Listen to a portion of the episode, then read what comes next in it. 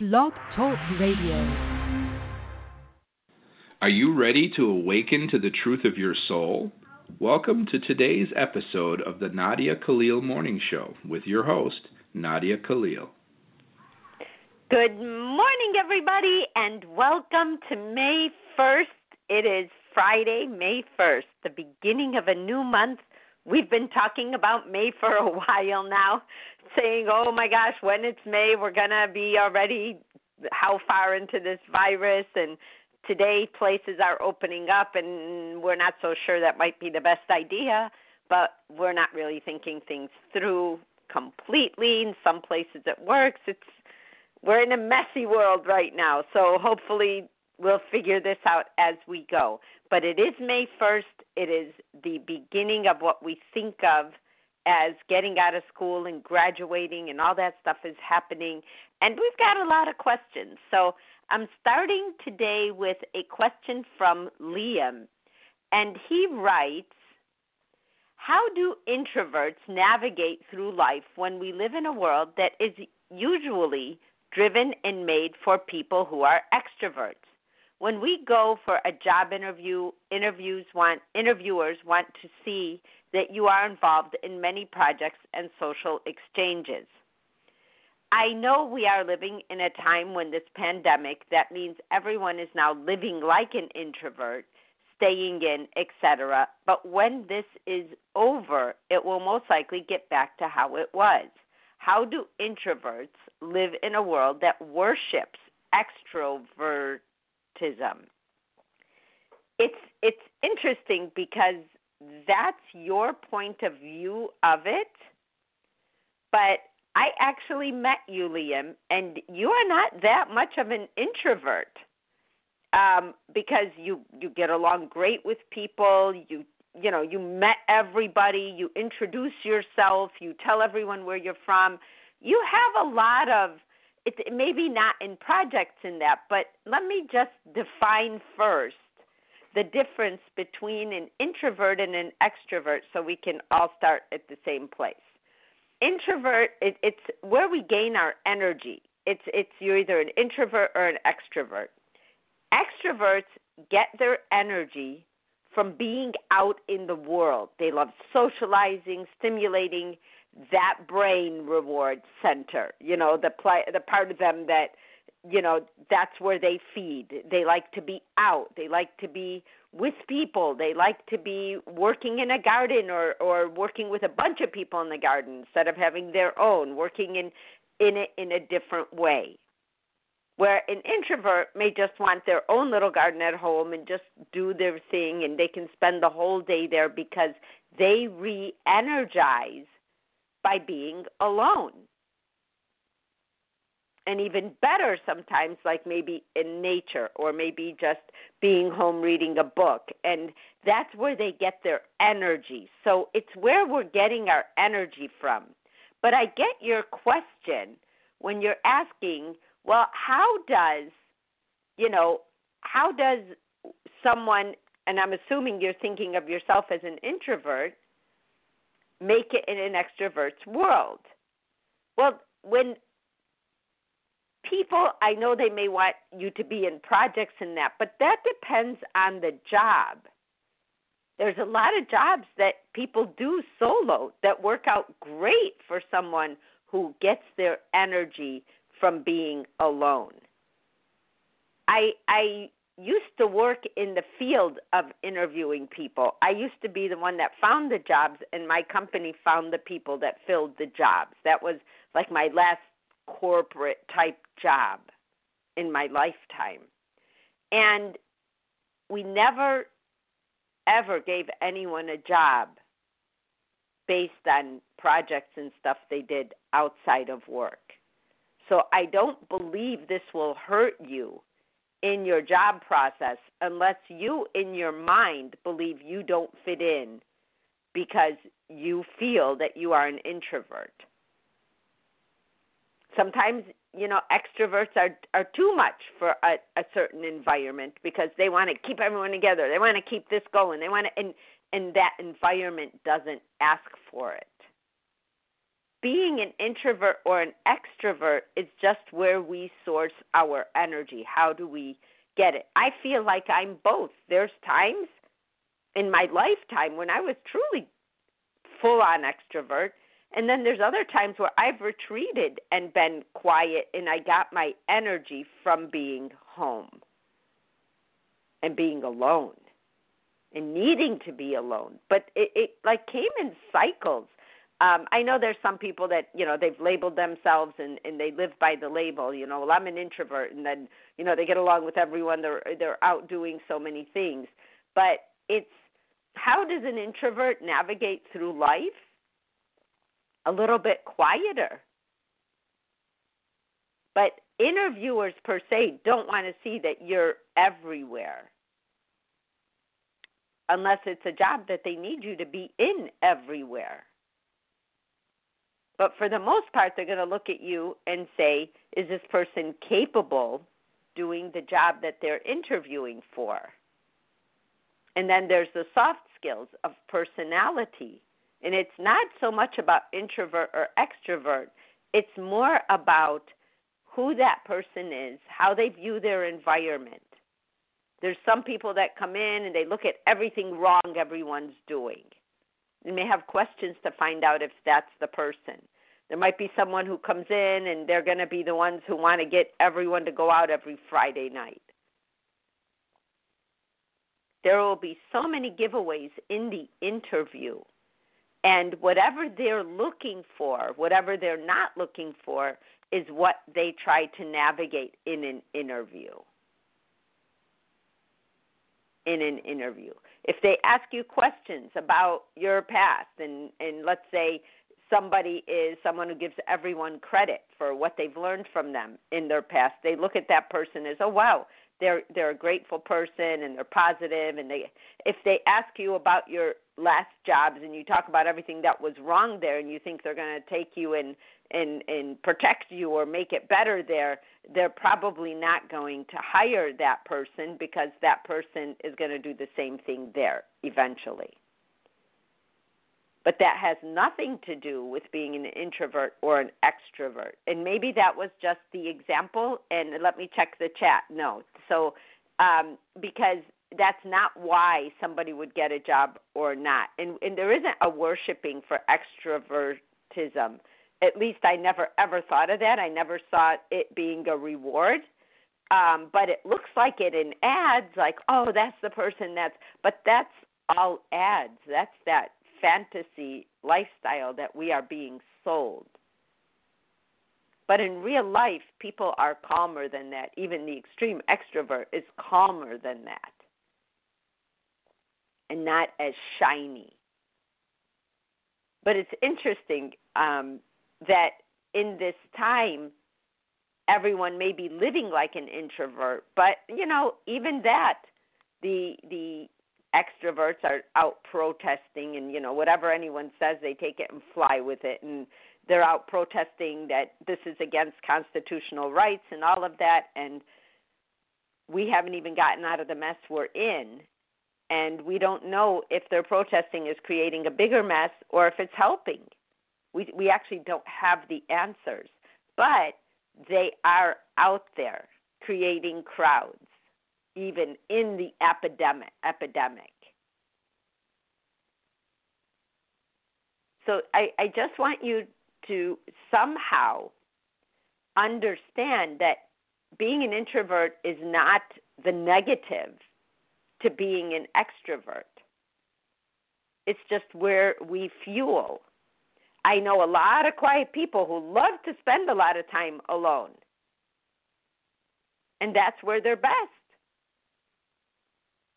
because they understand that that's where they fuel.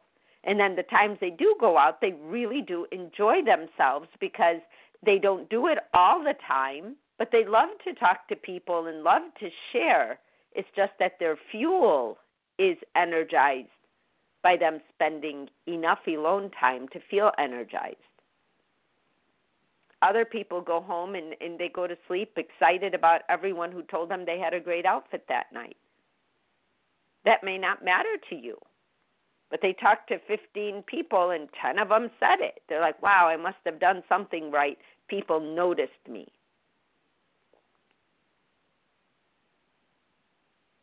But it really is just where you're getting your energy from. So that would be a good question, because sometimes answering that honestly helps you also navigate taking away that something's wrong with you because you feel like you're an introvert or something, you're at a disadvantage because you are an introvert or you consider yourself an introvert. I kind of, I love being home. I love being with people, but I have said all my life, as much as I like to be around a bunch of people, I need that same time alone. Because I know that I get my energy from being alone, because I have time to think my thoughts through. I have time to do things I love, like write and clean and organize and whatever it is I love doing. And when I get all that done and I'm with other people, I feel like I'm who I am. I'm not rushing. I'm not enjoying it. I'm not wishing it was over. I'm not wishing I could go home and finish what I was doing. All that goes away because I give myself enough time. So I hope that answered your question. If you have more to your question, please let me know. I have another question, and this one was from JD, and I guess it's going to piggyback on your question, Liam, and it is success ultimately a measurement or a feeling? Is success a measurement or a feeling? Well, just knowing me, you're going to know that answer. I think Liam just wrote, thanks, I understand better now. I'm so happy because that could be the biggest plus of your life if you just embrace it. So that would be really cool. So Lee or JD's question is, success ultimately a measurement or a feeling? Coming from me, the way I think, it's definitely a feeling, because I know when I'm trying to force something and when I know it's good, it's just good, and I know it, and I feel it. Once I put it out there, to me, that was the success, was just having the feeling. Because not every day do we have a feeling that fear, doubt, worry, control, or guilt don't try to attack. But there's some feelings we get that no one can touch. No matter what they say, no matter what they do, success is a feeling.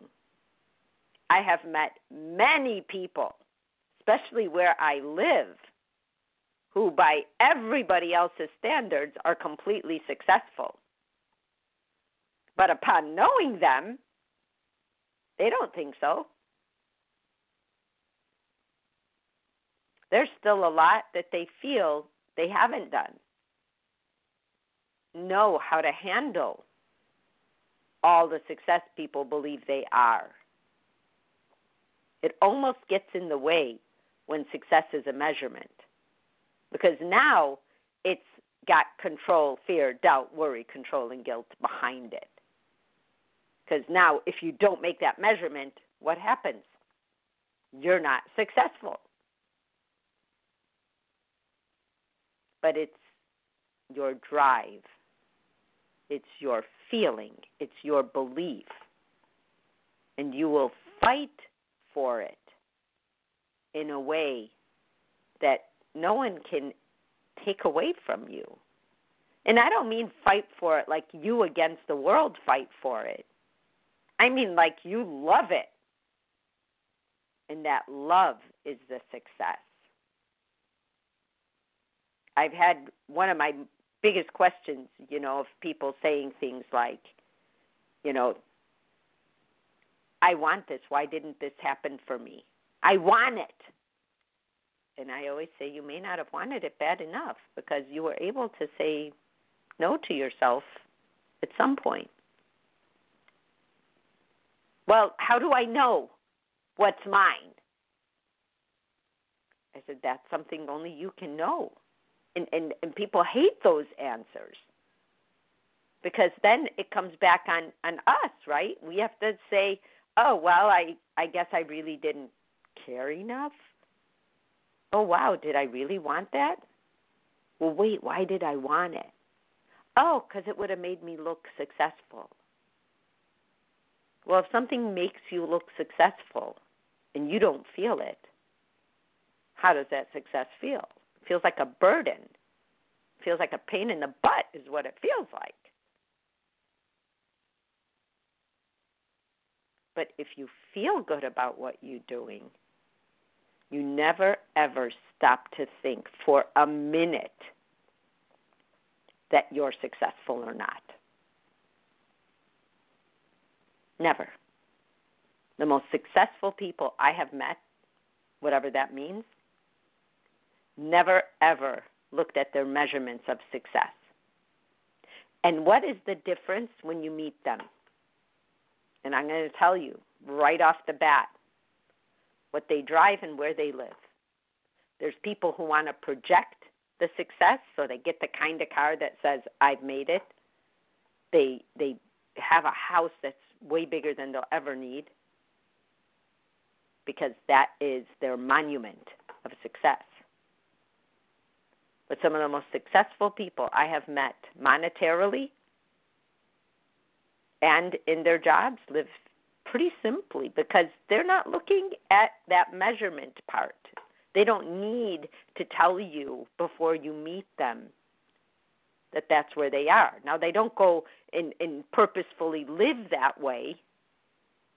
It's just that chances are the house they were living in, if it was big enough at the time, they may still be in.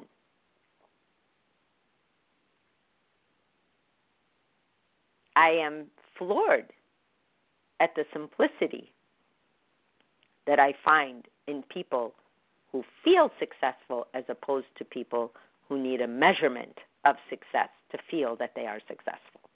So very, very interesting question, but the feeling doesn't have the measurement, and the measurement doesn't have the feeling. They are two polar opposites when it comes to what success is.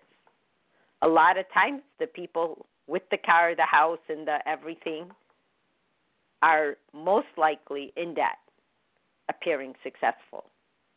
And then we watch the house of cards fall down, and then we find out the true story later, which is sad because it's really hard for them to live that life. And it strips the feeling, and then they start to wonder, was all this worth it? I'm tired.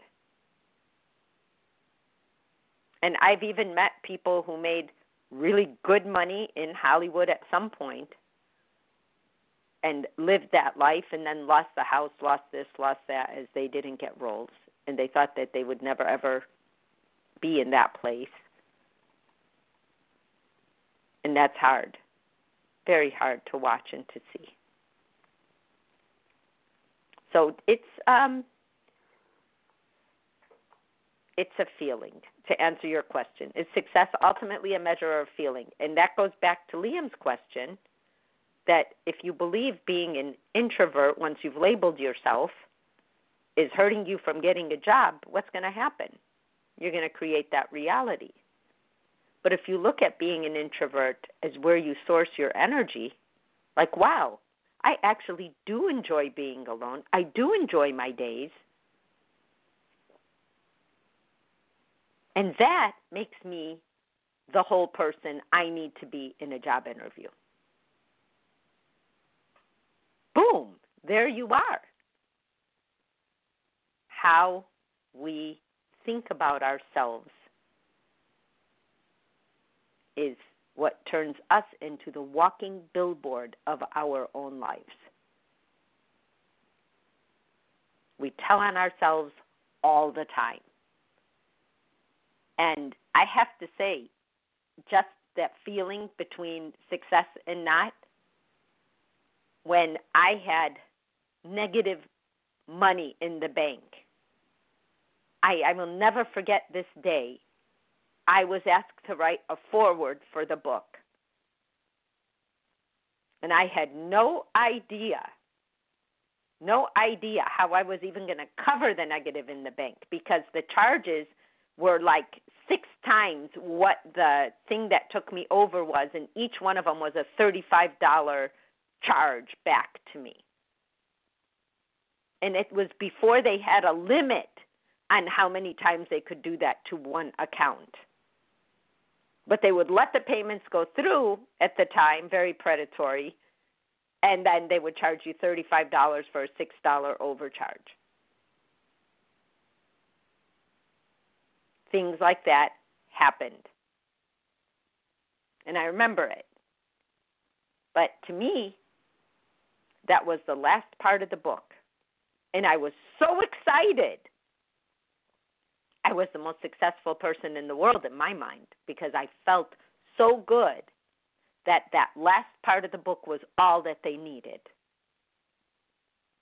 Because that feeling I couldn't get rid of for anybody. Interesting, right? So cool. So now I have another question from Maria Dulse, and she says, thinking about the last show, Bucket List in Relationships Wednesday, what would be our vision, like making a map for the days to come after the pandemic for our personal situations and our communities? What do you think, Nadia? What would you like to imagine our world from now on? I know that you talk about it day by day for years now, like a million baby steps, but could you please give a few essential points? Where would you like to see the world changing towards the better? Lots of love. And then she said, I just said it was an awesome question, and she said, personally, I would start with gratitude and appreciation for life and for each other and for whatever we have, like you said today in the show. Super grateful for having to put food on the table. Okay, that question. I have been walking around my house, and I'm sure everyone's sick of me by now saying this, but I have been saying things like, if I were running the country, my first thing,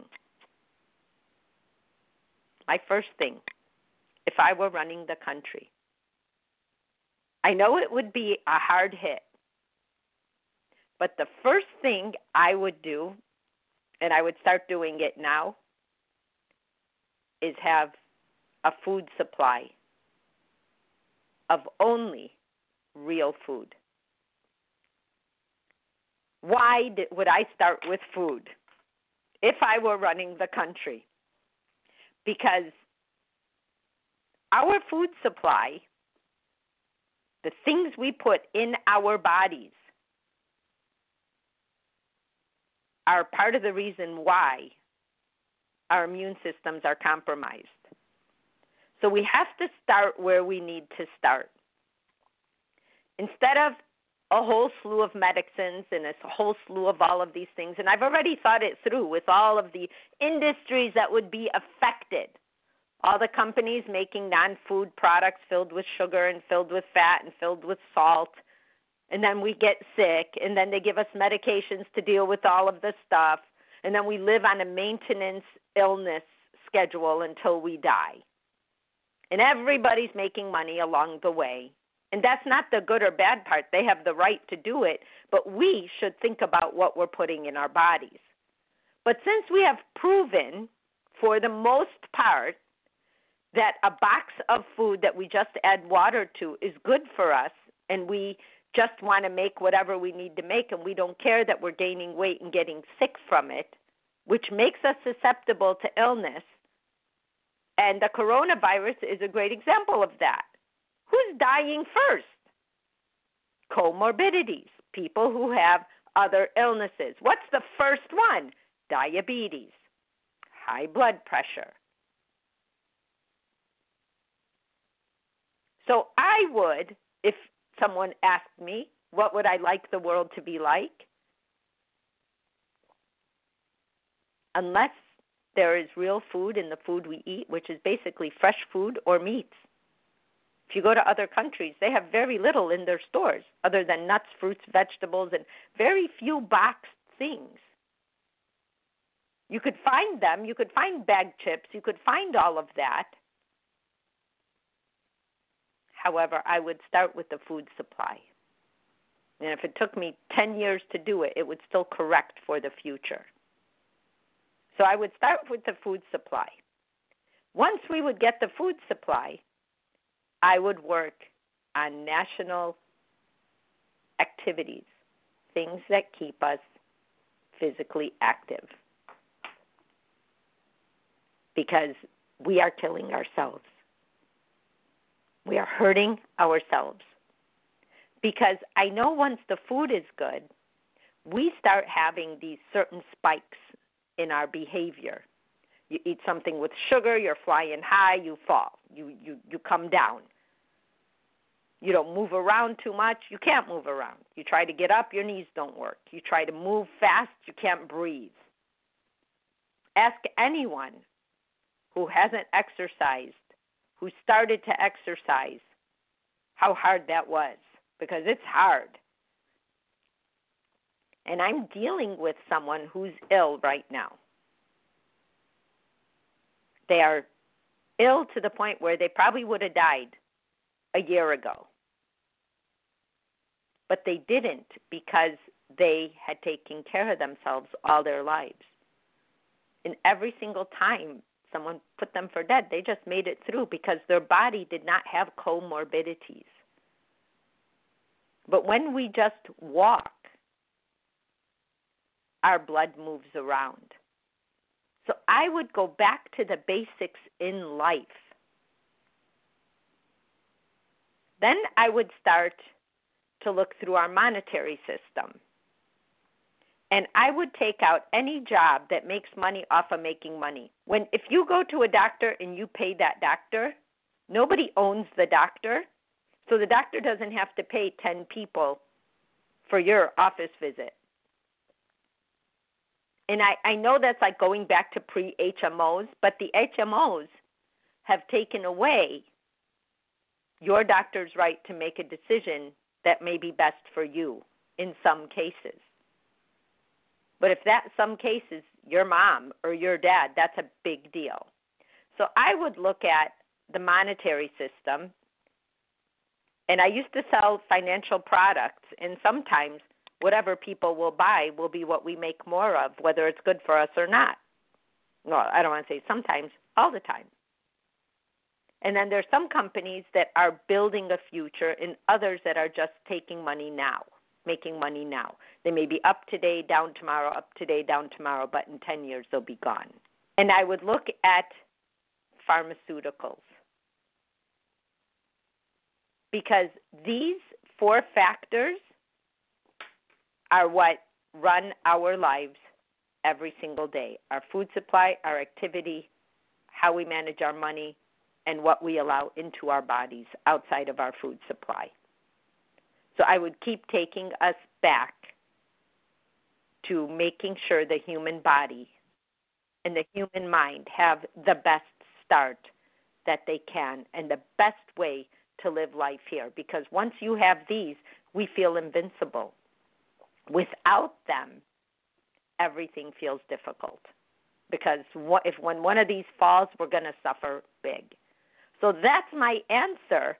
And the gratitude and the appreciation and all of that comes when we have the mind and the body and the soul to do that. It's a very interesting thing, but I keep saying, if I were running the world, I would start with the food supply. I would start with us. So it's over. I only have 5 seconds left. Have a great weekend. I will see you on Monday. Bye-bye. You have been listening to today's Daily Dose of the Nadia Khalil Morning Show. To learn more, visit www.nadiakhalil.com.